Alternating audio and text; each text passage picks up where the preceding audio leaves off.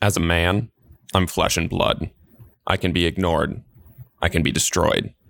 But as a symbol, I can be incorruptible. I can be everlasting. This is the Yoakum Strength Podcast with me, your host, Austin Yoakum, and producer Marcus Sossin behind the scenes. This quote leads us into our reoccurring guest today, Brady Vollmering.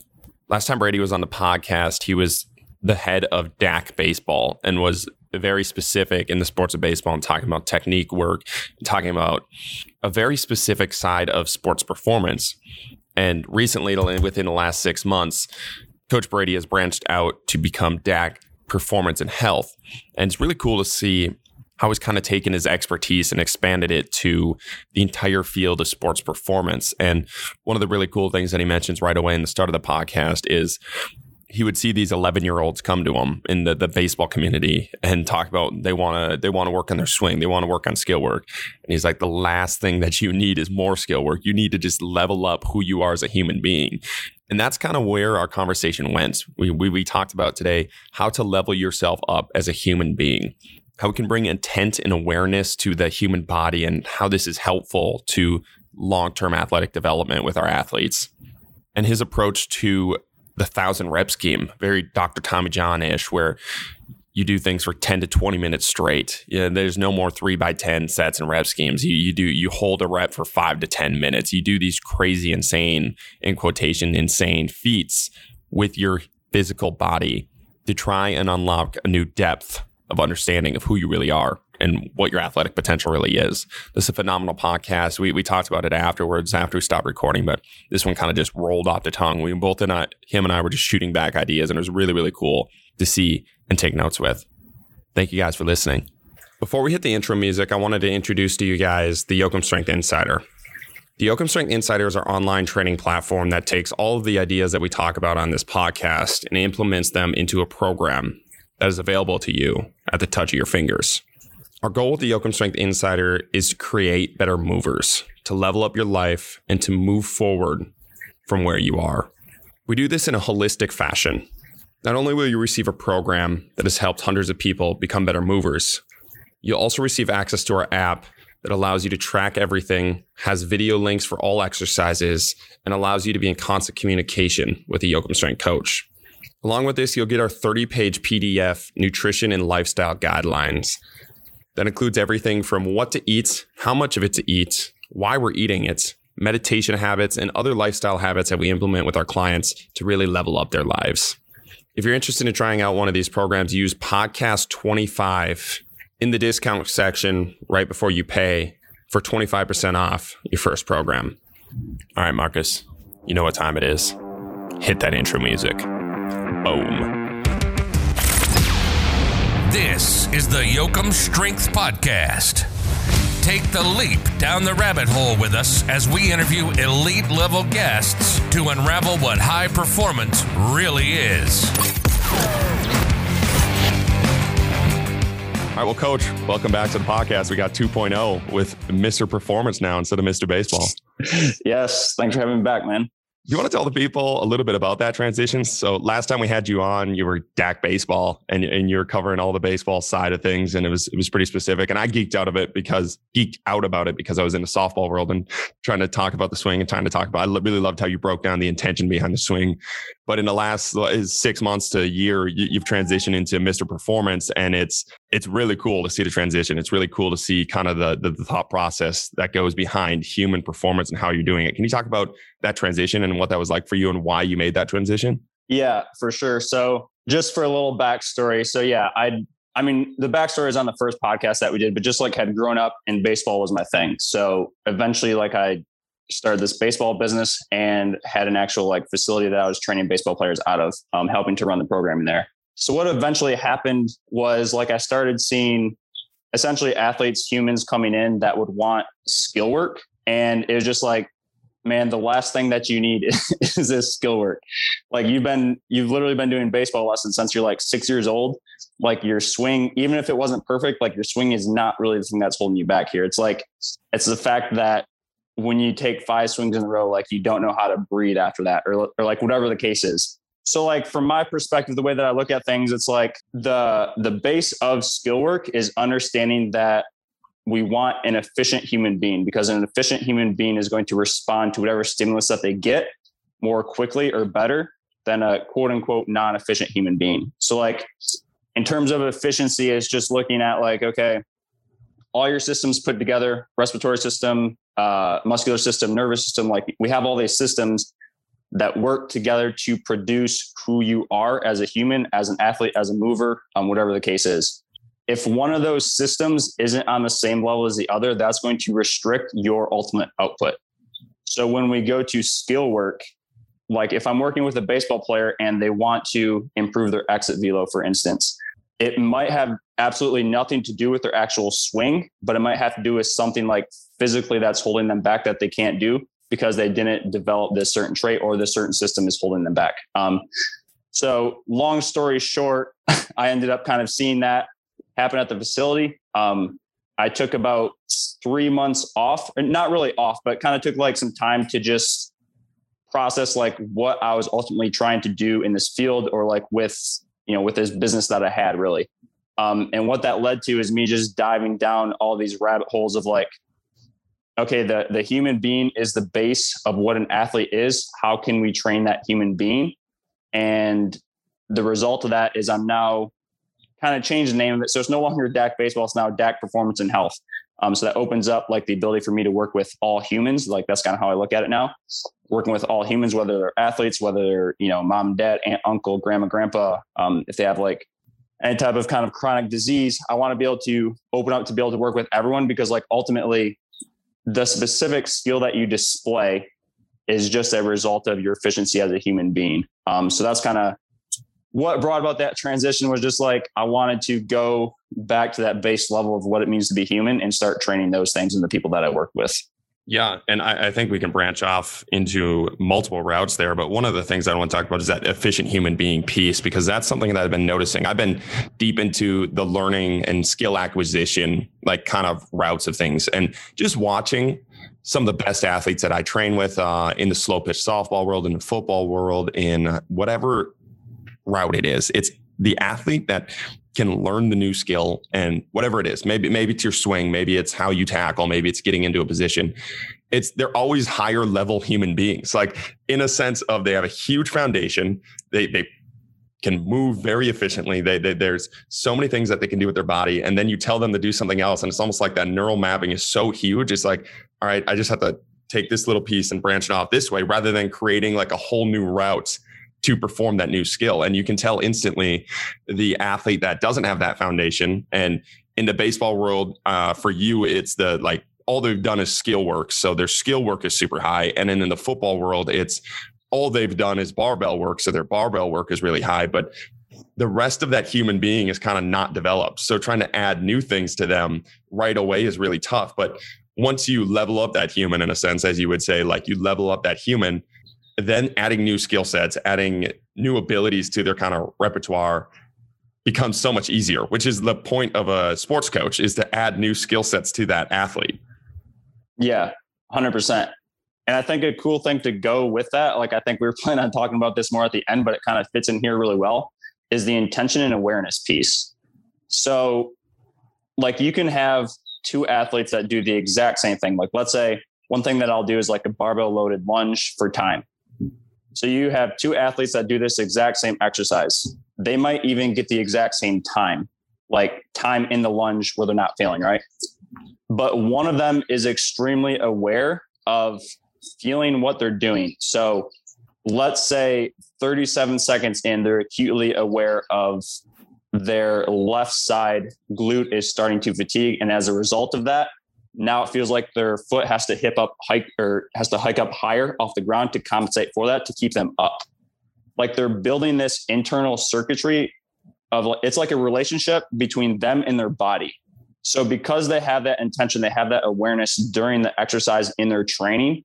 Now when they go to apply, like let's say they're trying to do depth drop like 360 jump, land as stiffly as they can for the first time. Through their previous training, like the lunge, which is an extremely simple exercise, right? Like it's it's literally just stay in this one position for this certain amount of time, or for as long as you can, or, or for as long as you want. However, we're programming, it's super simple. Because it's so simple, they can hone in on what they're feeling and that builds that relationship for them. So now when they go to do that, like that 360 depth drop off the box, or they go to run a new route, like for a receiver or whatever the case is, they're now that much more aware of, of how their body works. So they can take and relate that lunge to like, okay, when I go to make a cut, I can like literally feel I didn't quite have the pop on my foot on that one. Like I didn't quite have that tension in my foot that I needed to be able to pop off quickly like it just starts to build that intention that awareness of why you're training and knowing specifically what you're looking to feel helps to build that awareness to help transfer that to the actual skill work which i think is a it's a huge piece that does not get talked about enough in this in this training sector and it creates this is the big thing too it, it creates the conversation with that athlete around yeah. that piece which i think is like you said like it's not talked about i talk about it a bunch in the presentations with my athletes is some of the stuff that you like a lot of it is just trying to get them addicted to the learning aspect, addicted to the paying attention aspect side of training. Because, yes, in a sense, like we can't coach them in anything if that's not there. If they're not interested in it, if they're not even aware of it, none of what we're talking about, none of what we're telling them to do matters. So you need to get them to take ownership of their bodies and take ownership of their learning and skill acquisition routes of it by giving them awareness, telling them like what's actually happening, telling them to pay attention a little bit, and then getting them addicted to it. Yeah. And that's that also lays into like I think we're also going to talk about this, but like when we do, because you said you'll program the same way where you'll go like you have the certain exercise and you say 10 minutes or you say like until bored, like just do as many as you want, as many as you can, whatever you're feeling for that day.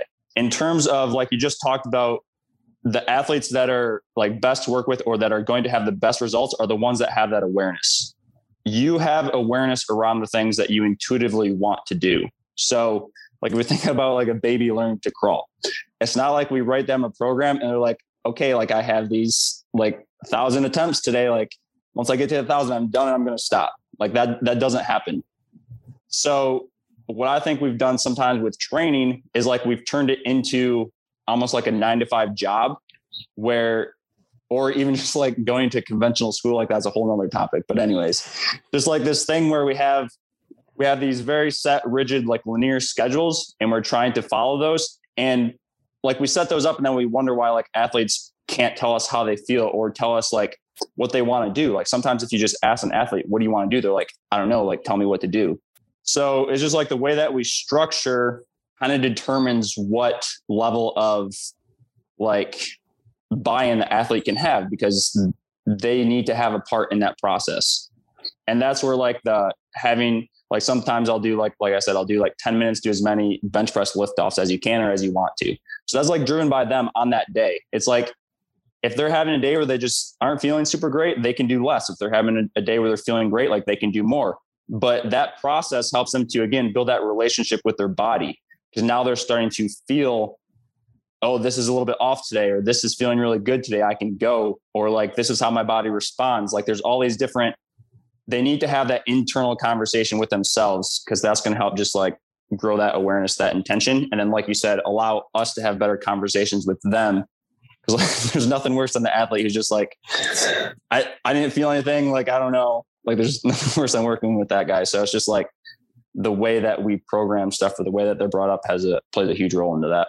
Yeah, and, and you talked about kind of the way you set it up, and uh, you you have the collegiate football sector specifically. I can't speak of any mm-hmm. other sectors, but I've seen it. But it's like it's almost like you're you're herding them like cattle. You know, like you you, you hurdle or you you hurt them into the. You're just literally the dog that what is a sheepdog? Like you're you're chasing them into the gym, into the field part of it, and then you chase and tell them exactly what to do and bark at them if they don't, and then you chase them all the way back into the weight room and you funnel them all into there. You have a 50 guys funneled back in there and you have everything laid out to them. And if they don't do it to a T, then you bark at them.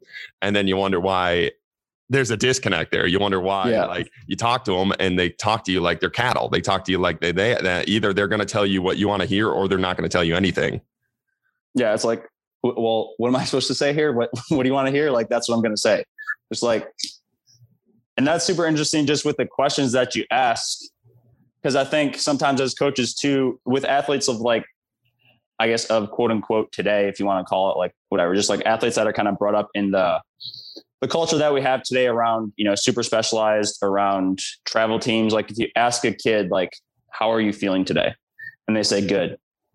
Like it's kind of on the coach to just be like, to take that as good and move on, or just be like, just kind of like continue staring at them until they like expand on that. You know what I mean? So it's like, it's also partly on the coach to kind of build that culture within whatever setting you're in to actually be like, no, I'm serious. Like, how do you actually feel today? And, and kind of dig that out because sometimes they just need permission to actually be able to talk because they just, they've never had that before in a training setting, a coaching setting, or, or whatever the case is. Yeah. And I mean, the branch off on that, uh, this is like two years ago.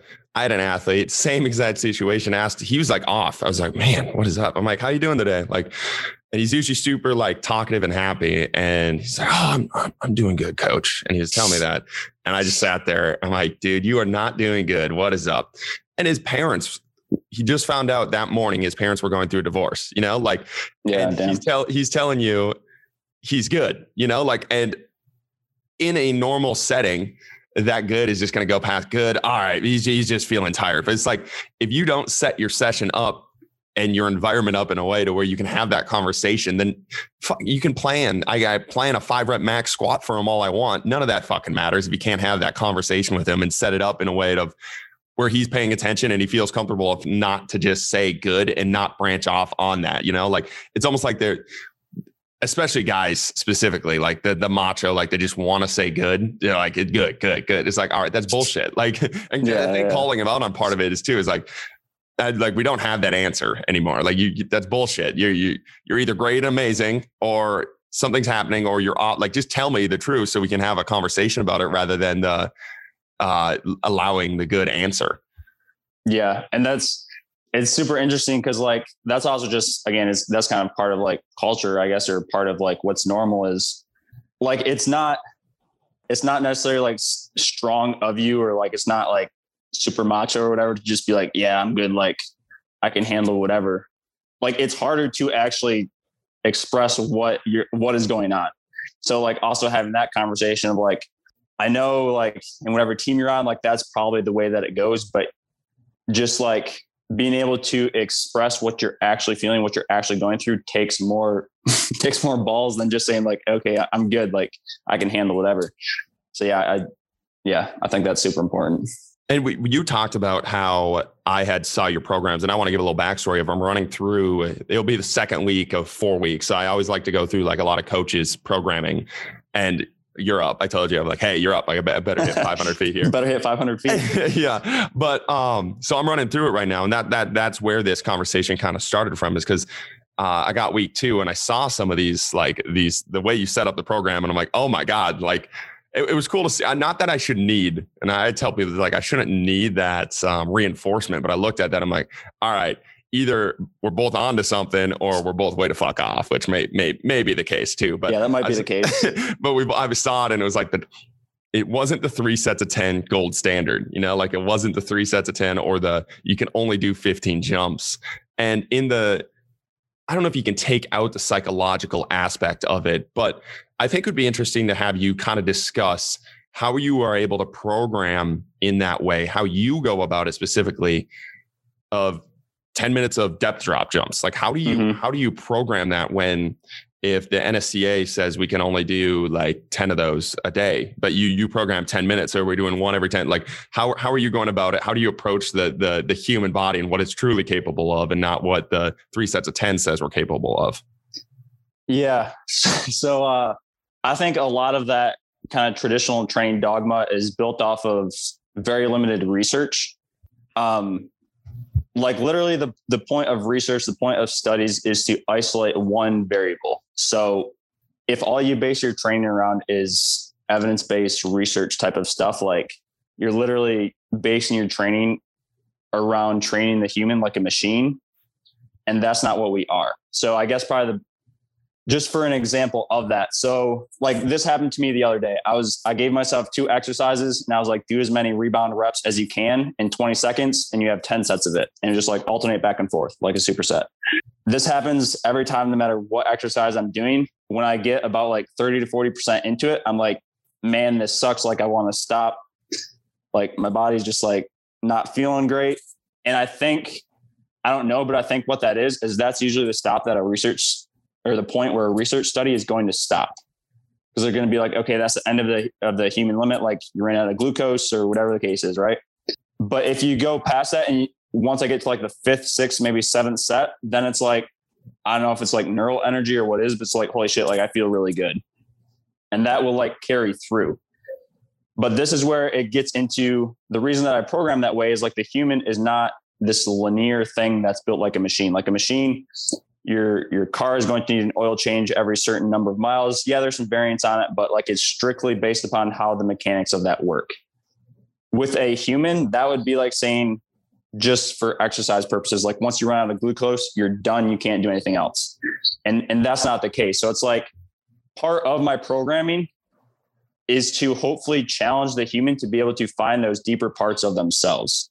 It's not just to build their like their physical being because like you mentioned at the start, I don't know if we can take the psychological out of it. Like I don't think we can because like muscle contraction comes from the brain like that is like psychological. So like it's all tied. We can't separate any of this. So when I do 10 minutes of depth drops, it's literally like this is the challenge you as a human and the same person can do those those 10 minutes of depth drops and be sore the next day and not be sore the next day sometimes just based upon their perception so it's like challenging them through kind of this like challenging all systems of their body to kind of get on the same line to, to get in this coherence to where they they're like fully bought into that and sometimes it just takes like that freedom and also that longer duration of time to be able to get there and to be able to uncover that yeah and you talked about kind of finding new parts to yourself in this. Mm-hmm. And that was something that I was writing about the other day is like how I balance. I was thinking about this, like how I balance the two kind of mindsets and the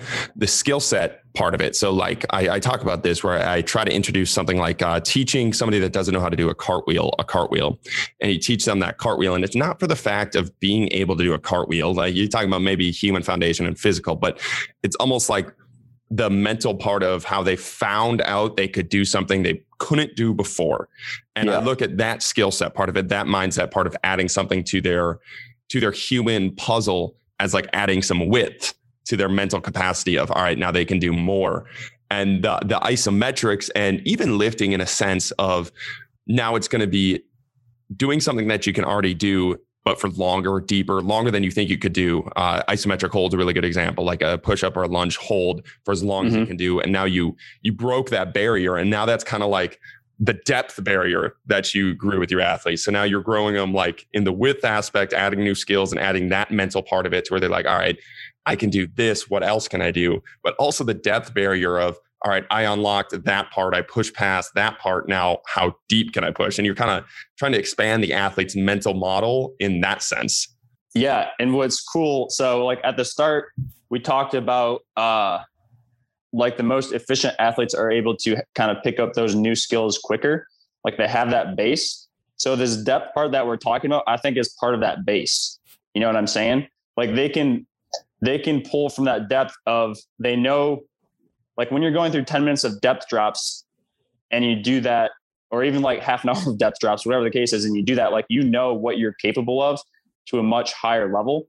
And because of that like anytime you go to pick up a new skill you just again you have that internal awareness of your body you have that conversation and you know like how to better adjust just within yourself without needing an actual coach. Um and and yeah that's huge. I think that's a huge part of just like the going for longer periods of time is letting the human uncover who they actually are so then they they can then take that base level that base layer of who they are and apply it to whatever vertical they want whatever skill they want. Yeah and like you said stepping out as like i am it's just like it's, i'm not your coach you know? Like i'm not you got to be your own coach. I'm here giving you this, yeah. but like you have to start to learn what you're capable of, how far you're going to push, what you're feeling like that day. And it's almost like um, one one of the uh, guys that I train with, he just says like I'm the therapist there. Like I just sit there and tell him like either more or less, uh, give him some feedback, repeat the question that he gave to me. You know, like just give him that feedback, so he becomes his own coach. And I think that's powerful because then they start to once you and it's so cool once you see an athlete get to that point it's such a light bulb on moment of them directing things and it's like they come in as this like robot and this per, like this cattle and they leave as like this person challenging what you wrote up like challenging what they're thinking that day and now it's that light on person and they are their own coach. Now they can like you said expand that to whatever field they decide to expand that to that day rather than leaving the session checking off all the marks on their three by 10 workout plan. Yeah. I, I honestly don't remember the last time that I did a three by 10. So that's awesome.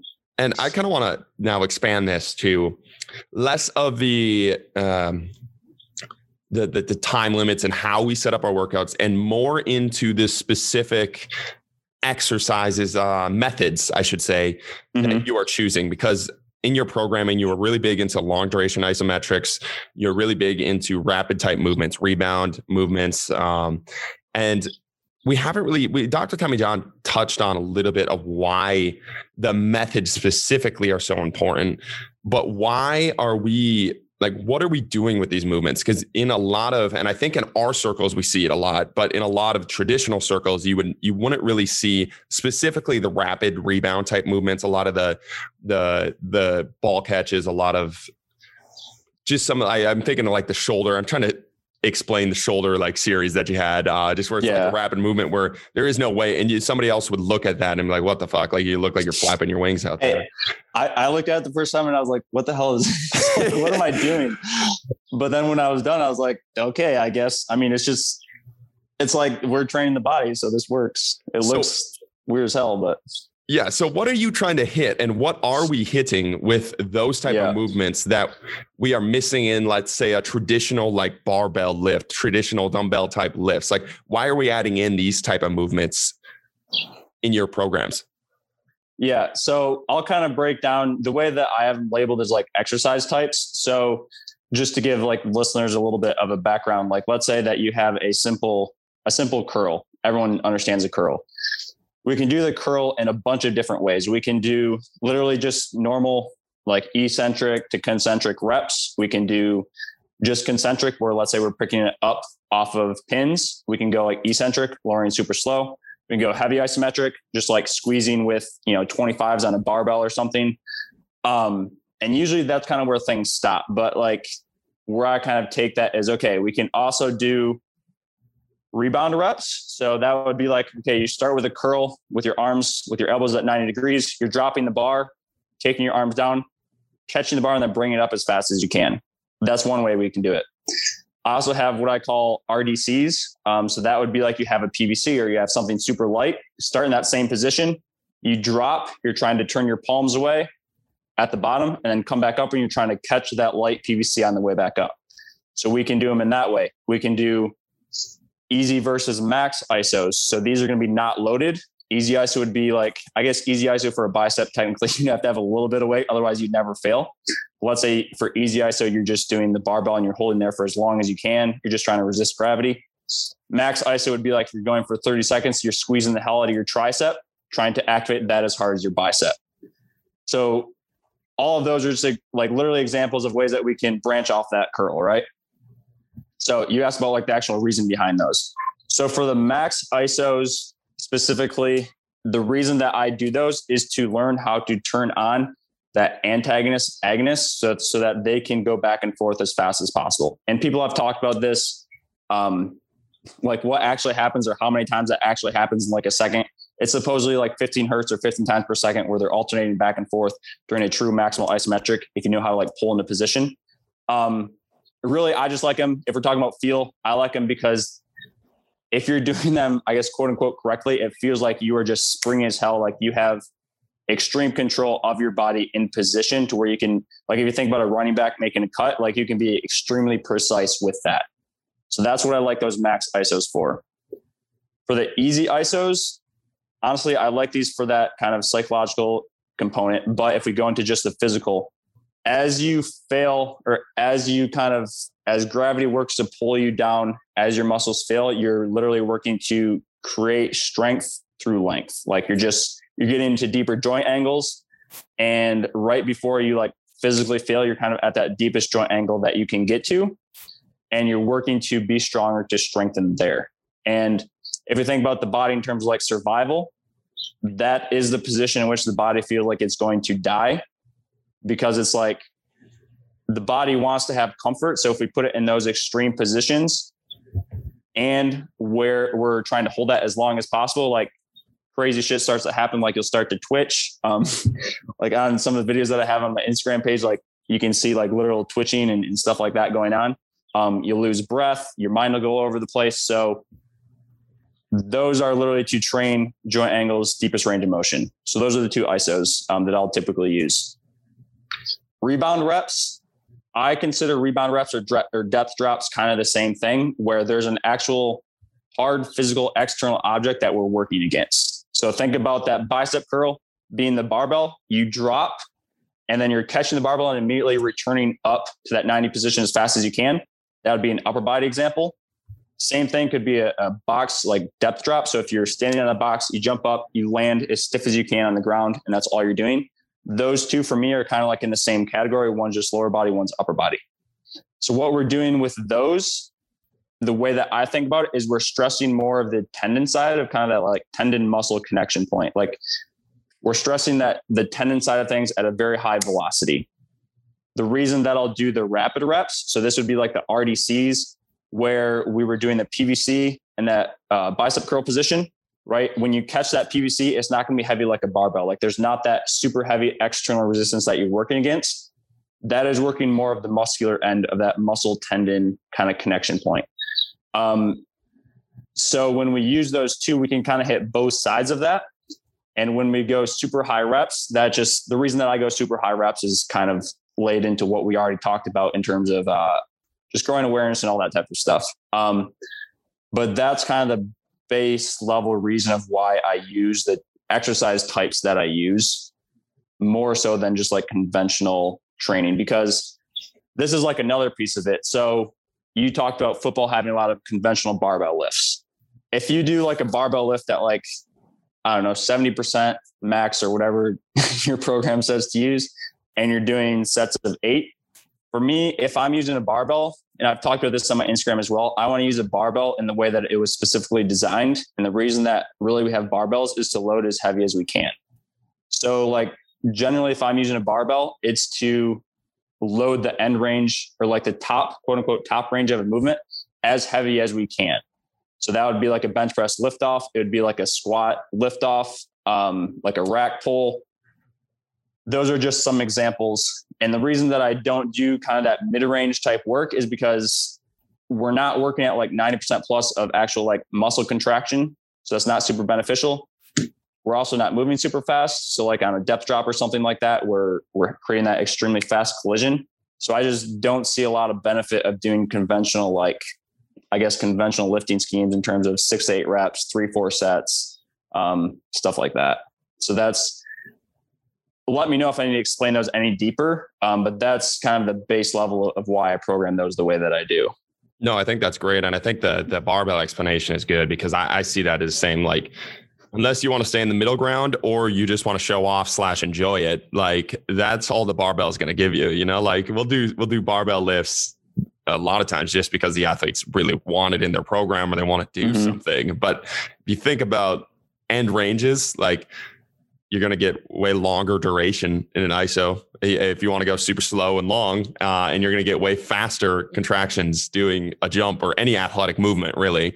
And that, that that's something that I've been seeing too. And also, like if you are going to do a lot of stuff that I see with the barbell stuff, is like when I was running it, I was like I was using it in a very similar manner probably three or four months ago where it's literally just doing once like i was if i'm going to do the barbell thing it's just going to be something heavy i'm going to get that heavy stimulus and then with the re- the rest of it's going to be the, the foundation or athletic type movement. But yeah, like trying to stay out of the middle ground of a middle ground type move. Like we kind of turned that barbell into that middle ground of it's not super heavy and it's not super fast. So what are we doing there? yeah, it's literally. I mean, I guess it's great. So if you're trying to like build hypertrophy or like if you're not an athlete and you're just like, man, I want to have big biceps at the beach this summer, like sure, do you know, do your four sets of 10 curls like at the end of your session in your tricep extensions or, or whatever the case is. Um, so like there is benefit there, but in terms of training, like, yeah, like human function, like, cause I'll have people say like, well, why don't you do a full barbell lift? Cause like you can still get super heavy with a full lift. I'm like, yeah, I mean, I, I guess you can, but we want for me, I want to maximize the hell out of that stimulus by going super like just right at the top. And then we're going to be able to get full range. Like, trust me, if you do the programs, like we're going to get full range at that deep range of motion in an ISO, and you're going to be there for a very long time. And then that middle ground will just kind of fill in itself well, when you hit those when you hit those two end ranges. Yeah. And I think the what what you just brought up brings me to, to my next question is we have we have those methods now, and this is a question I, I I get myself a lot is like how do you program all of the methods that you talk about into a, a program in a sense in something that yeah. makes sense and is not hodgepodge. And you, you talked about how if you do your program, you're going to work and range and the the, the high force um, short range of motion. Like, mm-hmm. how are you going about it mentally? Not that you need a specific layout because it, it's not the traditional setup. So, like yesterday, I don't want to give away your program, but yesterday, no, uh, go ahead. Did, we did uh, we did sprints and then Nordics right after sprints. So something like yeah. traditionally you wouldn't see set up in that setup. What is your thought process and how are you going about approaching building a program out? Yeah, so that's it's super interesting because like some of it is like I want it to be chaotic, but there's also obviously, you know, methods behind why I'm writing what I'm writing. So it really depends on like the if it's a sport athlete, like it depends on where they're at in their sport. So like let's say you're in season as a baseball as a football player, you're going to be getting a lot of the kind of high speed type movements. Like if you think about a pitcher, they're going to be like they're going to be doing that elastic type stuff if they're a reliever like a couple times a week if they're a starter like once a week or whatever the case is. They're football players like they're going to be getting that when they go into their game for the most part. So i guess it, it starts with the baseline of understanding the adaptations that those are going to create. So like if you have a, an athlete a human that is getting that high speed type work as a result of their sport like it's super heavy there then i'm going to go to the other end of the spectrum and i'm going to go long duration ISOs, and I'm going to go RDCs because we want to train more of that muscular end or more of that connective tissue type end. Does that make sense? Yep. Like if they're already getting a lot of that super dynamic type work, then we'll go there. If I'm training someone that is not in season and so they don't have that super high workload there, that's when we're going to hit more of like basically they're going to have more bandwidth at that time to be able to go into more experimentation in their training. So we'll still do some long duration isometrics. We'll still do some of that, but we're going to work in a little bit more variability in terms of like, okay, we're going to go super heavy today. Like we could go super heavy front squat, um, lift off for like four to six inches range of motion, pair that with high depth drops, like whatever that means to you. Go back and forth between those two. So that's kind of hitting that high force as well as that tendon side of things. And then after that, might go to a wall sit for five minutes and you're just holding as long as you can. You know, two nose breaths when you fail and go right back into it. It's going to suck, but understand like we need to train, we need to train all these different ranges um, that you have. So that's how, that's kind of a base of how I look at it. Um, if I'm just training a, a general human that isn't like in their sport or, or isn't an athlete, then it's like, yeah, I have all these different methods that we want to hit and we're going to hit all of them over the course of you know three four weeks. Because i think that's another thing that gets a little bit construed is is thinking that if we're doing something we need to do it every single week like you have to hit your heavy back squat every single week on every single monday. No not really. Like if you hit it every two weeks and you have kind of this variability worked in um, i think that's that's a better way to do it. And i found that you know just gotten better results with that type of with that type of programming yeah, it keeps me entertained, which is which is good thing. Yeah. and uh one of the last questions of this podcast, one of the things that I want to hit with you is how you kind of bring nature into your training. Uh, yes. We've had uh, we've had a couple guests on um, that that we've talked about this on, and you made me. You didn't make me, but I saw on your Instagram that you brought a tree and we're using it as a pull-up bar, like a branch, and we're using it as a pull-up bar. I'm like, that is a fucking awesome idea. I love that. So two days ago, I, I walked to the park, um, grab two sticks out of this park and walk like two miles back and the amount of looks I was getting and we were using them for a pull-up bars. But I, I love that thought process because we've been we've been doing a bunch of stuff outdoors with our athletes already, trying to get them to climb trees and that type of stuff. But a lot of times it's not feasible to really bring our athletes to trees and that type of stuff. But how are you approaching bringing nature into your training with the rocks? Uh, I've seen you do stuff with water. I've seen you do stuff with trees. How are you kind of approaching that? Yeah. So first of all, that that made my day when I, when I saw you had tree branches. I was like, heck yeah, let's go. Um, so yeah, the reason that I brought mine in was like, I think I think I brought it on a Monday, and on a Sunday I usually go on like these pretty long walks, just kind of like whatever. So there's this place that I go to that it's like this rock kind of drop off. You're looking out over water, and there's like a tree branch hanging there. So I just I probably spent like 20, 30 minutes there doing some ISOs, doing some hanging, just like with this really nice setting. Um, so next day I was like hanging on the pull-up bar and I was like, man, I just I just want to be able to hang on a tree branch when I want. So I like went, same thing as you like drove to this place that I walked. Probably took me like 15 minutes to find a branch. I had to like break it a little bit, threw it in the back of my car. There was like four feet sticking out on the passenger end. So I was like, oh boy. Because I had to drive uh it was probably like seven or eight miles and it's normally on highway. So I had to kind of like take this back back route. Like, man, I just hope I don't get stopped. I ended up making it. Um but yeah, so like the reason that I'm doing that is if we because like you also talked about the rocks. Um, so like I'll do heavy single leg like barbell weighted stands on rocks. Um, the reason that I'm doing that is if we think about our environment, if we think about everything that that's around us, and we kind of compress it down into the most basic level of what it is, all it is is it's information that our body's receiving. So we have if we're inside, we have light that's coming in. Our skin, our eyes has receptors that is interpreting that light. We have the floor that we're sitting, that we're walking on. We have the chair that we're in. We have the like the visual environment that our eyes are seeing. All of this is literally information coming into our body that it's then responding to, right? If we're in an environment like a typical work environment, like a school environment, like a classroom i'm thinking um, even it could be like a typical gym environment. That environment never changes. So what can end up happening is those pathways through which we interpret this environment and then create our response. These pathways never change and so those pathways can like chronically be overused and then wear out. Like if you think about when we're outside in nature in the morning the sun comes up it goes you know through the sky, like whatever, we rotate around it. And then at the end of the day, like it ends on the other side. Midday, it's like up at top. So all throughout the day, we're getting these different areas of the light spectrum. We're getting different strengths of it. Like literally every single second, that is changing just a little bit. So the pathways that our body takes that in through, like we're continually using slightly different pathways throughout the day. We think about temperature.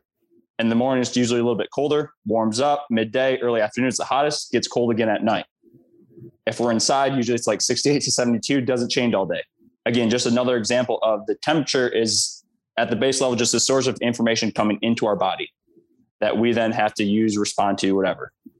So, like, I think something that gets forgotten about a lot is that we are nature. Like, we talk about getting out into nature, but really, like, we are nature, we are a part of it, right? So, we're meant to be out in that environment that is constantly changing and that like isn't just this same like I always call it like stop living in like bzz, like this kind of same level of awareness in the same level. Um, when we get outside, we're getting that constantly changing stimulus. So like you're literally stimulating your body at a much wider range than if you're just inside in a gym in your workspace, whatever the case is. So like I think you know, we can talk about the benefits of the sun. We can talk about the benefits of like water, of rocks, of doing all these things in terms of like proprioception, in terms of, you know, red light from the sun, full light spectrum. We can talk about all that. But I think at the end of the day, it's like our body is made to have this environment that is constantly changing. And when we don't have that, we can chronically fatigue from the environment that we're constantly in. Does that make sense? Yeah, and uh, this okay. yeah. got something in my head kind of rolling. So I'm reading Nick Winkelman's uh, Nick Winkelman's book, uh, language. Of, what is it? Language language of coaching. Um, and in it, he talks about how the body reacts to new stimulus that's presented. The, the old stimulus, everything that's around you that it's used to, it doesn't react to anymore. So it, mm-hmm. it, it doesn't become aware of it because it wants to save that energy for something that's new. And what you just got me thinking about there is if we have our athletes and we just have these everybody's going through, they're used to the same environments at all times and they're never exposed to any new stressor. When there is a new stressor and they haven't been exposed to it, that how much that is going to how much more that is going to stress them out and drain them and how they have to react to it because they haven't been used to reacting to new stressors their body hasn't been brought aware to new stressors whereas if you train in a sense to as basic as it sounds being a, a ready for everything yeah. I think when a stressor pops up in everyday life and when a stressor pops up like it's not the end of the world because you, have been exposed to different stressors you've been exposed to different things and your body's kind of used to new stimulus coming in rather than the same thing at all moments. Does that make sense? I, I just eh, my brain went no it, it does. Like if you think about it like physiologically how you because basically all we are i guess like is this set of experiences that we have right? And so the the physical, like the physical manifestation, if you want to call it that, of these experiences are these circuits within our from our brain to our body. So like electricity in your brain is like the result of a thought, right? That gets turned into neurotransmitters, neurochemicals, gets released as hormones that creates a feeling in your body. Sensory system within your body sends that signal back up to the brain, and then it becomes this loop, right? So when we get the same experience over and over again, we're thickening the rope of that loop. That's how I think about it. But we can also thicken the rope of the loop of how we adapt to new like shit that we're presented with. So if you're constantly being presented with different stimulus, like there's a little physiological reason that you're better at responding to those. It's because like you know how to handle new stimulus. So it's a yeah, it's exactly what you said. That makes that makes complete sense. Well, boom. I think we crushed this podcast. Before we go, I want to ask you one last question, maybe put you on spot a little bit here. Um, but the do you have some resources or books that you can shoot to the listeners to kind of take them down some of these rabbit holes that you've brought up uh, if they want to explore a little bit deeper into some of the things that you're talking about that they could take and they look into? Oh man. Um, let me see here in terms of the the perspective that I kind of look at things from, like we've talked about before, Dr. Tommy John, he's the man. I love the way that he looks at things. Um, so like anything from him. In terms of the attention awareness side of things, I love uh, Dr. Joe Dispenza. Are you familiar with his work? Yep. Yep. Yeah. So he he does a really good job at breaking down attention, intention, and awareness into what's actually happening in the body. Um, he has a couple books that are out, so like read those. He has a bunch of podcasts. Would definitely recommend him as a resource. For the ISOs, if you can get past all the BS of all the drama that goes into it, um, Jay Schroeder, anything that he has, he doesn't have a whole lot out, but like that'll take you down some rabbit holes. Just please, like, don't get stupid with it. Like, have some common sense. Honestly, is the biggest thing with that. Um, and then in terms of like actually kind of understanding the body. What I what I always tell people is it's not easy. It's not always the most fun thing, but just looking into getting like actual textbooks, so like medical textbooks, looking at like like physiological textbooks, looking at just how the body works. But as you go through these, because I started to notice this, a lot of these are are written in a way where it looks at everything is wrong with the body and anything that happens with the body is we just need to come up with this fix, come up with this pill, come up with this drug to fix it. So just be aware of the perception that you're reading those through, like understanding that the body is in and of itself is healthy. Um, any response that you have is the correct response. You need to change the input that you're getting, not the response. So as you go through these textbooks, take away the part that is talking about how the body works, not the solutions that they have. So the solutions that they have are just treat, treating the body like a machine, treating it as like this linear type of um, machine, which we aren't. So, boom. That, that's a great way to end the podcast. Thank you for being yeah. on for part two. Awesome, man. Thank you. Thank you guys for listening. Keep chopping wood. Thank you for listening.